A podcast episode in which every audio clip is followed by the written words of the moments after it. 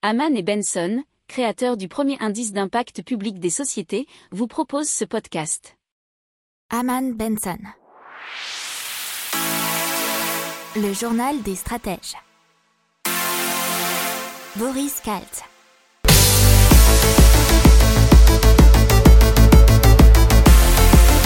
Bonjour à tous et bienvenue dans le journal des stratèges pour une revue de l'intégral impact de la semaine du 12 mars 2021.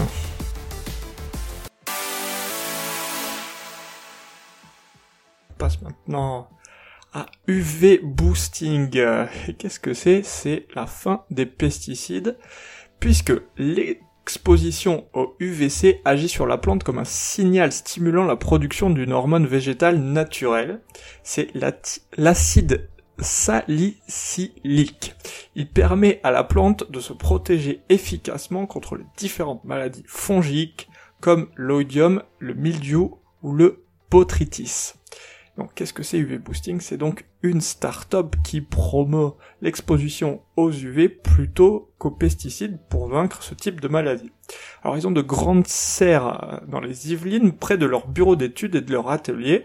Ça permet de mener des tests et essais sur un seul site et ils ont déjà une équipe d'une quinzaine de salariés, ingénieurs, agronomes et euh, commerciaux. Il faut savoir que leur technologie UV Boosting a montré son efficacité en la matière avec une réduction de 30 à 70% des intrants antifongiques. au niveau du business et de la commercialisation, UV Boosting a commercialisé cette année une quinzaine de machines. Ils sont déjà pionniers en Europe et l'entreprise cherche à se développer en Espagne, en Italie. Ils ont aussi des projets en Afrique du Sud. On continue dans l'impact avec Fly for You. Ce sont des boîtiers connectés qui sont uniques en Europe puisqu'ils permettent de suivre et d'évaluer l'état d'un produit ou d'un matériau qui transite.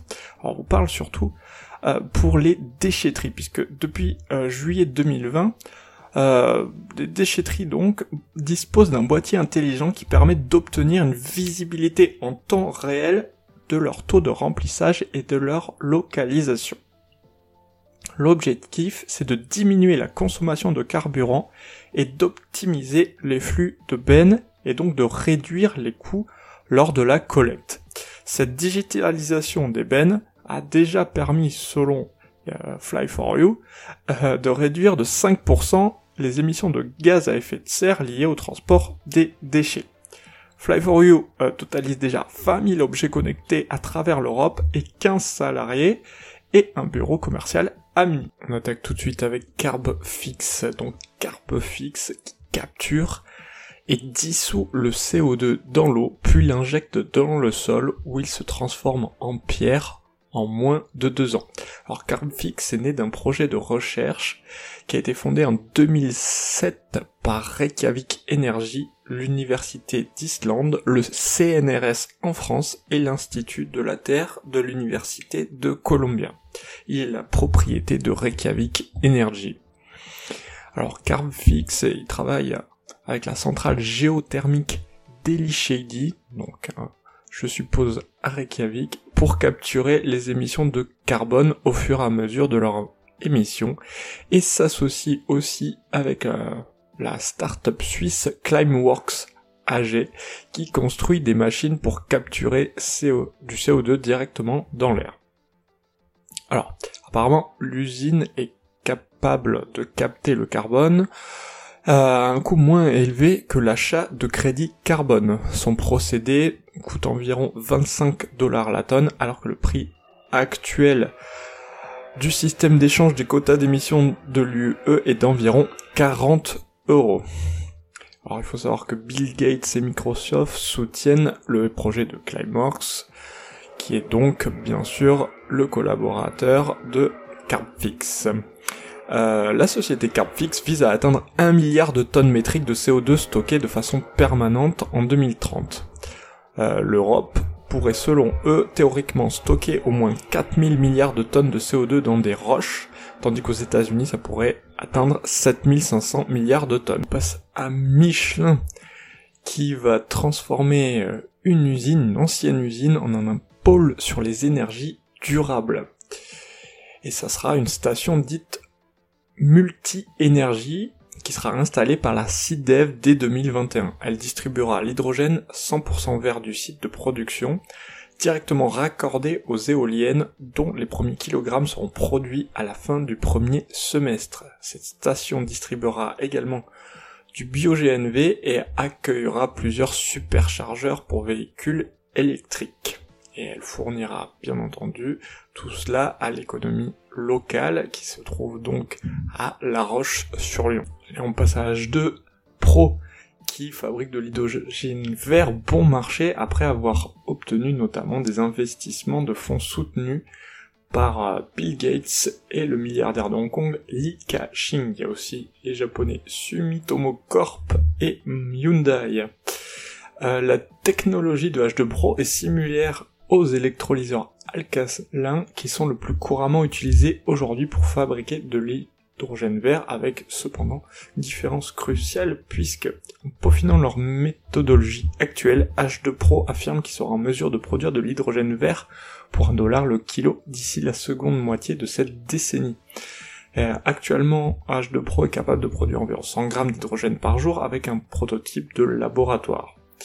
Alors, l'industrie de l'hydrogène vert devrait être jusqu'à 470 milliards d'euros d'ici 2050 avec des financements publics et privés selon les estimations de l'Union européenne. Et donc H2 euh, Pro prévoit sa première usine en Israël euh, pour 2023 et elle produirait 100 MW de capacité. Et on passe à Maloric euh, qui est une aile de kitesurf pour réduire la pollution des bateaux de pêche. Et le but c'est de réduire de 20% la consommation de carburant de chalutier avec une aile d'environ 12 mètres carrés. Des capteurs seront installés sur les bateaux et permettront aux capitaines de savoir quand ils peuvent déployer leurs ailes de kitesurf. Un mat Copic se détendra à l'avant du chalutier, puis l'aile montera jusqu'à 150 mètres de haut grâce à des câbles. Euh, le prototype sera testé en conditions réelles l'été prochain, puis il sera mis sur le marché fin 2022. Le business model, c'est un système locatif et les pêcheurs reverseront chaque mois la moitié des économies qu'ils auront faites en carburant. On continue avec un objectif similaire, c'est Bluefin, et une nageoire de baleine pour les gros tankers. C'est comme un petit foil, enfin un petit, gros foil et un système de propulsion généré par les mouvements de la, de la mer. Le système est alimenté par la force houlomotrice qui permettrait en plus de générer de l'électricité susceptible d'alimenter le navire. C'est une nageoire d'environ 25 mètres de long et 10 mètres de large qui s'actionne lorsque la mer ondule et que le navire se met en mouvement les navires pourraient euh, économiser là aussi 20 à 30% de carburant sur les routes. Ces besoins ont été imposés par l'accord de Paris pour réduire bien entendu les émissions d'au moins 50% en 2050 par rapport à 2008. Et euh, selon l'Organisation maritime internationale et une étude menée en 2020, le transport maritime serait responsable de 2,9 2,9% du total des émissions de gaz à effet de serre au monde. Le coût de cette nageoire, c'est selon son inventeur entre 1 et 10 millions suivant la taille et la complexité du navire. Allez, euh, la SNCF et euh, Alstom qui se sont alliés pour euh, créer un nouveau TGV, le TGV M qui sera en service à l'été 2024 et ils l'ont amélioré avec 8 pistes d'amélioration, à savoir un prix d'acquisition inférieur de 20%, un coût de maintenance réduit de 30%, un bilan carbone amélioré de 32% par voyageur, un train modulable, une capacité accrue de 10%, un TGV 100% connecté, une meilleure fiabilité et la maintenance prédictive. Et ça a été détaillé par David Gures, l'architecte technique du TGV. Allez, c'est parti avec Recnorec qui transforme donc les masques usagés en matériaux de construction. Donc Recnorec développe des recettes qui associent les différents polymères, les composants entre eux, les transforment et les stabilisent jusqu'à former un matériau plus ou moins rigide dont l'usage est multifonctionnel, euh, un petit peu comme le bois. Donc l'innovation est plus rapide, moins pénible et surtout peu coûteuse puisqu'il n'y a pas besoin par exemple de retirer les élastiques ou les pince-nez en métal des masques avant de les recycler. Ce qu'explique notamment Hugoline Solaire, la présidente fondatrice de Recnorec. Il faut savoir que seuls 10 à 20% de la totalité des déchets produits en France sont valorisés à l'heure actuelle. Alors avec euh, cette nouvelle machine et surtout une nouvelle potentielle usine, euh, ils espèrent être opérationnels cet été, Recnorec, et ils devraient pouvoir recycler, recycler pardon, 100 kilos par mois, ce qui est l'équivalent de 25 000 masques. Euh, ils espèrent donc industrialiser l'activité et euh, pourraient traiter jusqu'à 3000 tonnes de déchets par an. Il faut savoir que chaque tonne de matériaux produits économise 3 tonnes de CO2. Et euh, faut savoir que ces matériaux, bien évidemment, sont recyclables à l'infini. C'est donc un certain avantage pour l'écologie. Allez, on va vous parler dans l'impact de recyclage et d'upcycling, avec notamment la ressourcerie stéphanoise Chrysalide qui a créé une nouvelle marque qui s'appelle Obac, O-B-A-K-E, avec des nouveaux produits jeunes et éco-responsables qui ont pour but de promouvoir les valeurs du recyclage et du travail artisanal.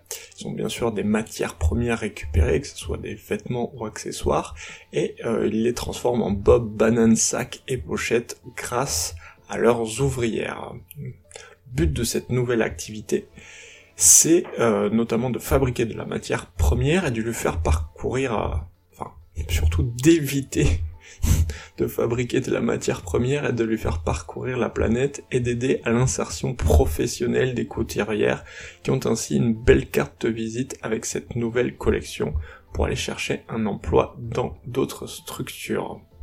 Toujours dans le recyclage, on va vous parler de Ecomego et de la ville de Saint-Cloud qui s'y est associée pour recycler ces mégots de cigarettes et ce recyclage a démarré dès le mois de mars. Alors, euh, les déchets vont être transformés en divers objets, des branches de lunettes, des pédales de vélo ou des stylos. Ils seront aussi utilisés pour faire des combustibles afin d'alimenter les cimenteries et remplacer les combustibles fossiles importés. Allez, on vous parle dans l'impact de Gaiago, l'entreprise qui stimule naturellement la vie dans les sols, et donc, bien sûr, grâce à des solutions naturelles, avec le but de diminution des apports en produits phytosanitaires. alors, ils élaborent donc des solutions à base de produits naturels qui s'épandent sur les sols pour stimuler la vie des micro-organismes. Alors c'est une solution grâce à un assemblage de matières premières naturelles, des minéraux, des molécules organiques et des extraits végétaux dont la composition est gardée secrète.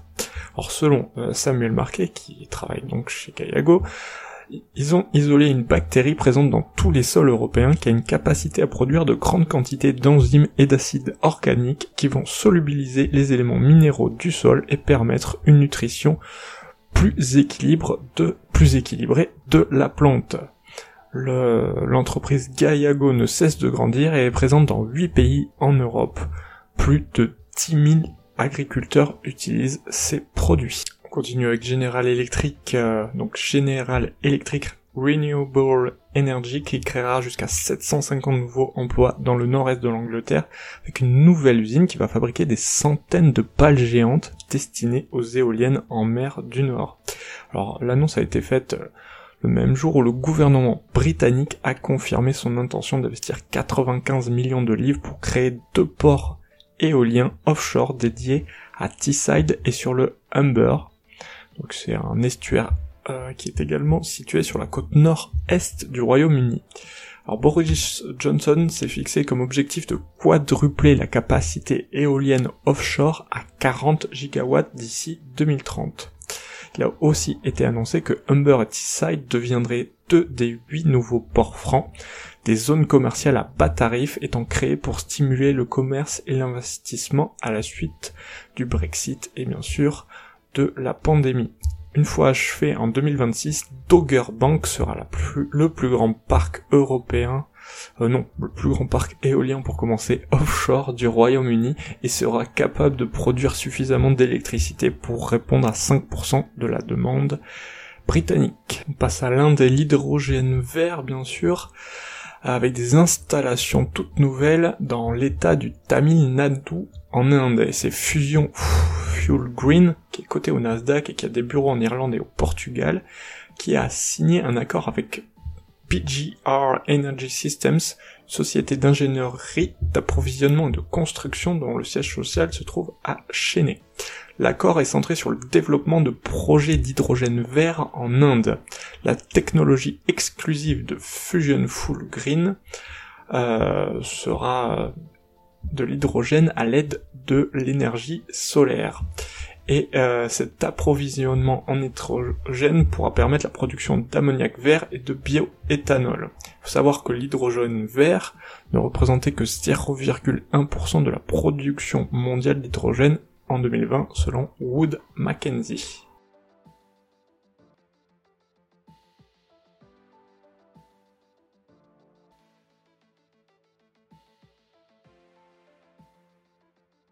Pour approfondir ces sujets, Abonnez-vous à la newsletter de Haman et Benson et écoutez nos autres podcasts que vous retrouverez dans les notes de l'émission ou sur notre site internet.